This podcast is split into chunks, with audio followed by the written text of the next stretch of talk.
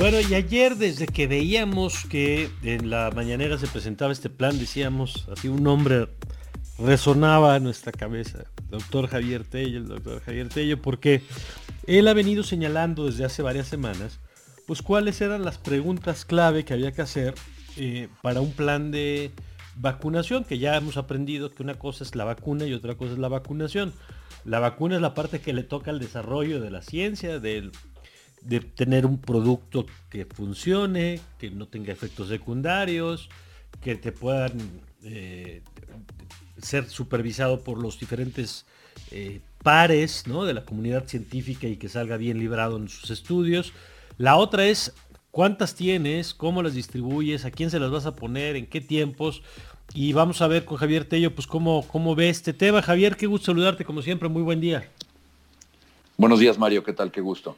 A ver, pues cuéntanos primero, así, tu primera impresión cuando viste ayer la presentación de la conferencia, ¿qué tantas dudas de los eh, puntos que tú habías señalado te resolvieron?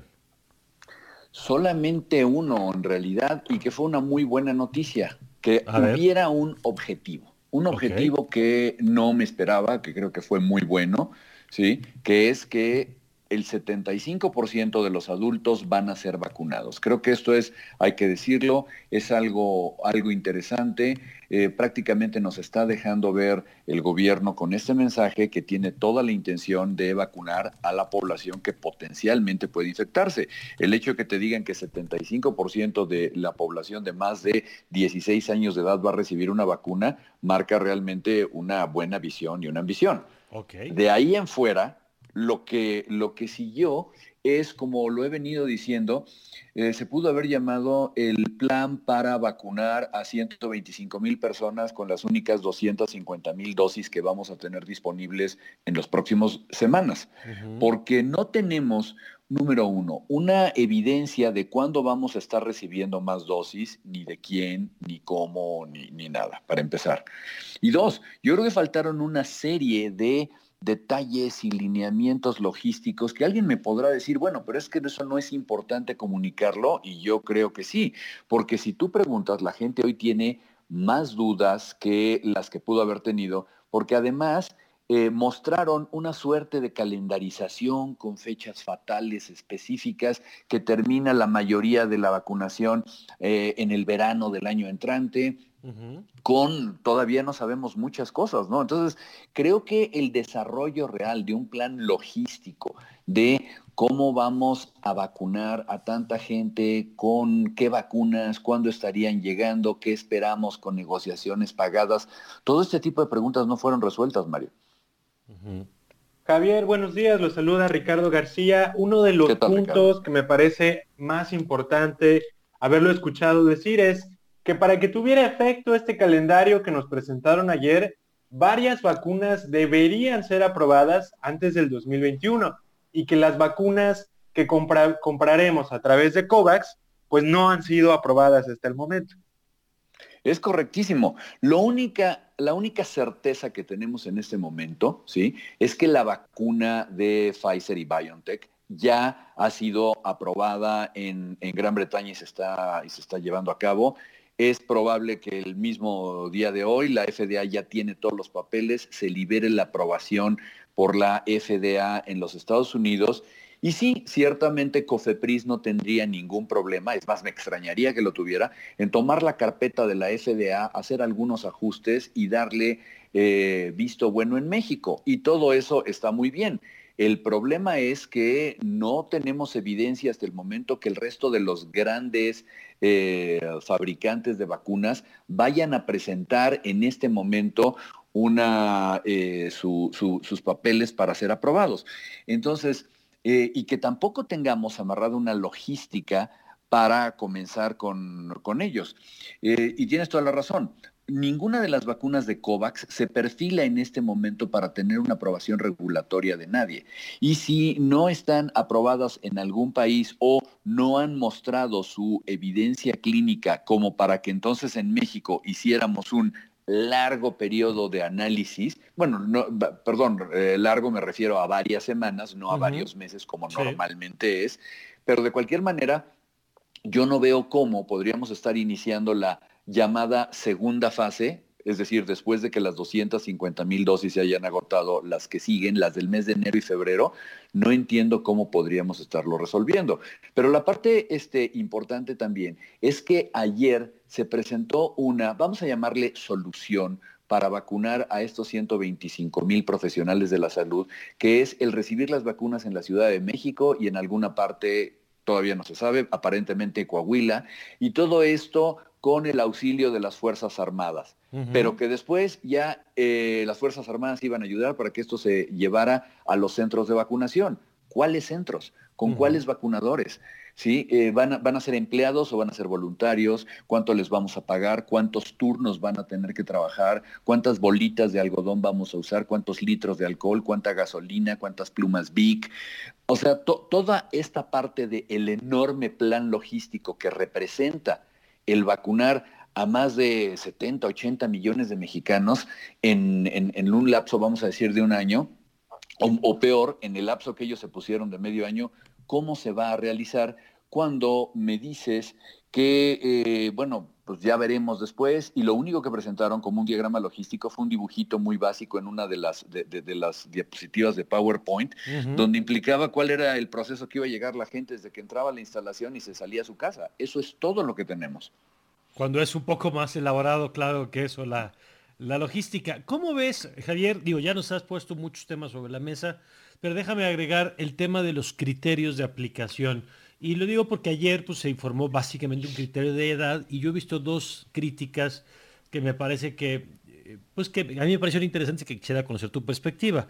Una es que se nos dijo durante todo el proceso que no solamente era un tema de edades, sino que había, por ejemplo, el tema de las comorbilidades y que por lo tanto había población que aunque fuera más joven, si tenía diabetes o hipertensión o alguna de estas cosas, pues era más vulnerable y por lo tanto, pues uno pensaría, requeriría quizá la vacuna antes. Y la otra es muy específico, que es grupo de personas con discapacidad, que se ha visto, entiendo, en algunos casos que también son más vulnerables a los efectos del, del COVID, en algunas discapacidades en particular, y que estos criterios parece que no están considerados por lo menos en lo presentado ayer. ¿Cómo lo ves? Y si el criterio, que, en otros países además creo que no es necesariamente el criterio de edad el único, ¿cómo lo viste tú?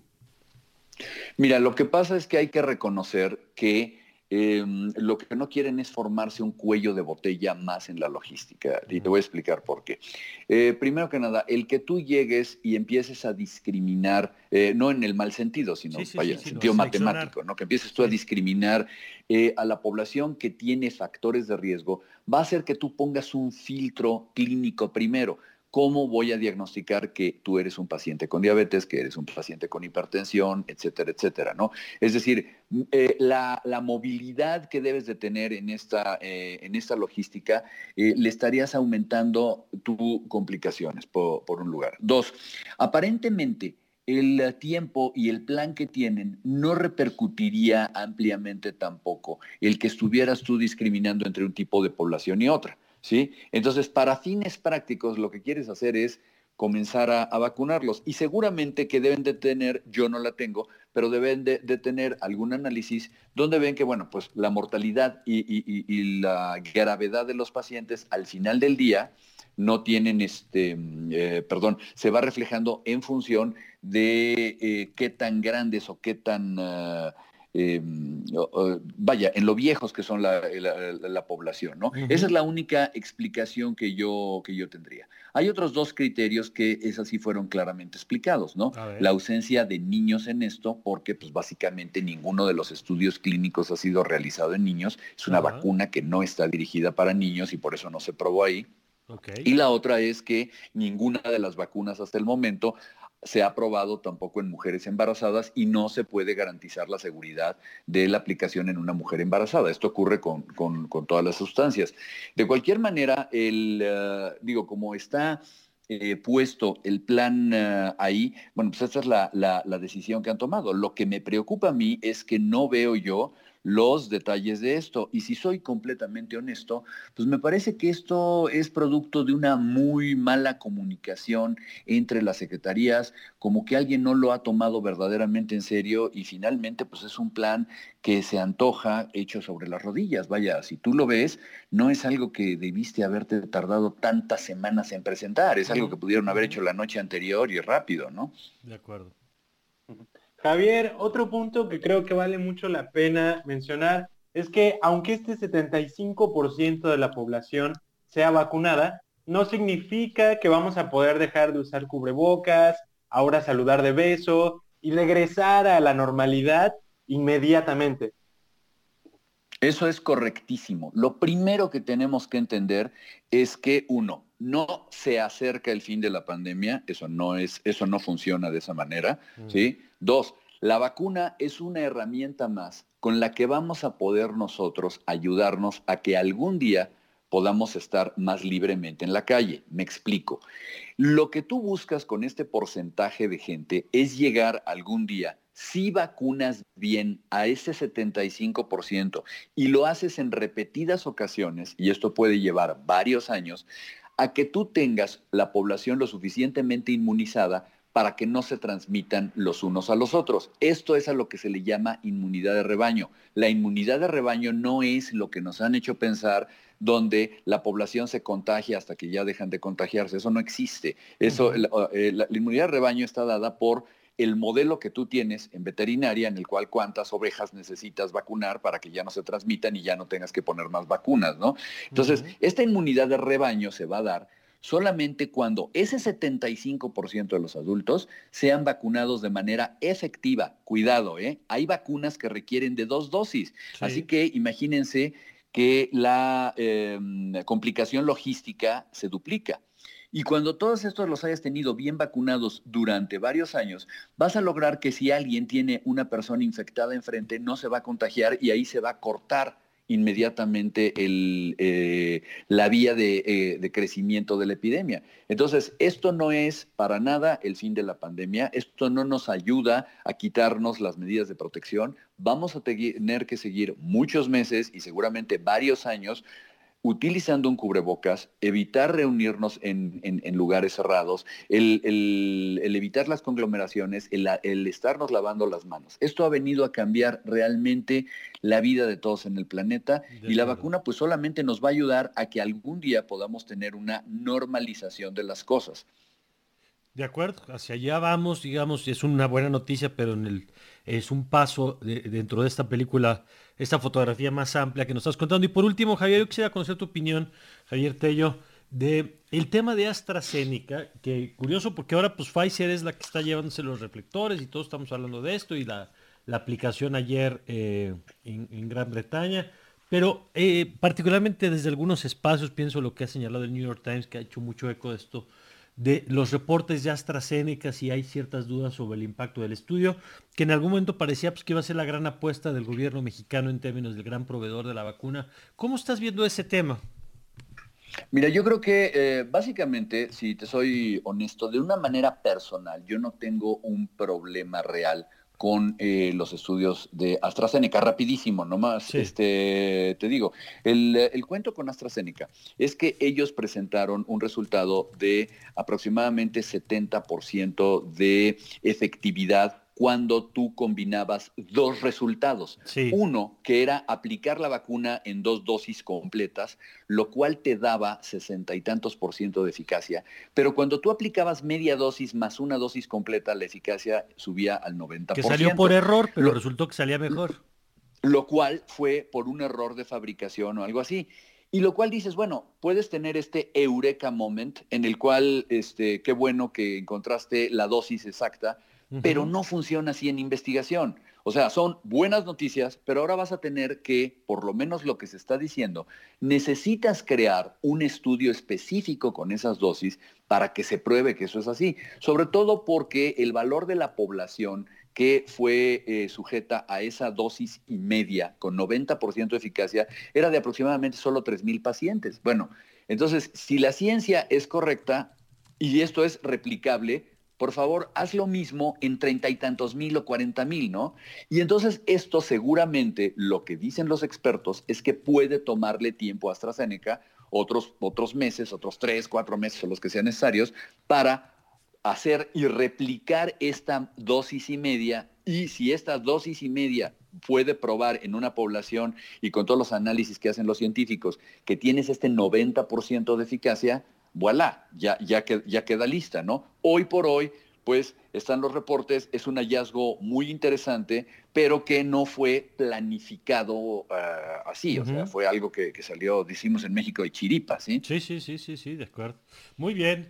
Pues muchas gracias, eh, gracias Javier, como siempre, por ayudarnos a, entender mejor estos temas, eh, darnos una dosis de realismo, que no de pesimismo, sino de realismo. Claro, eh, claro. Ayudarnos a poner la mirada sobre lo importante, ¿no? No solamente, digo, todos queremos que le vaya bien al gobierno en esto, porque pues nos jugamos mucho en ello, pero eso no implica que dejemos de hacer las preguntas pertinentes como tú lo haces eh, a través de tus redes y en los espacios donde tenemos el gusto de, escucharte. Gracias, Mario, pero para una, una cuestión, estoy completamente de acuerdo. Yo quisiera que nos fuera a todos muy bien con esto, pero para que nos vaya bien, tenemos que partir de una planeación profesional de las cosas. De acuerdo, de acuerdo, pues sí. Y por eso hay que hacer las preguntas y ojalá nos vayan dando las respuestas. Gracias, Javier. Que estés bien, vas, hasta luego, gracias. Igualmente, el doctor Javier Tello lo puede seguir usted en Twitter como arroba stratcons. Vámonos a un corte. Eh, nuestro teléfono 55 529 2599.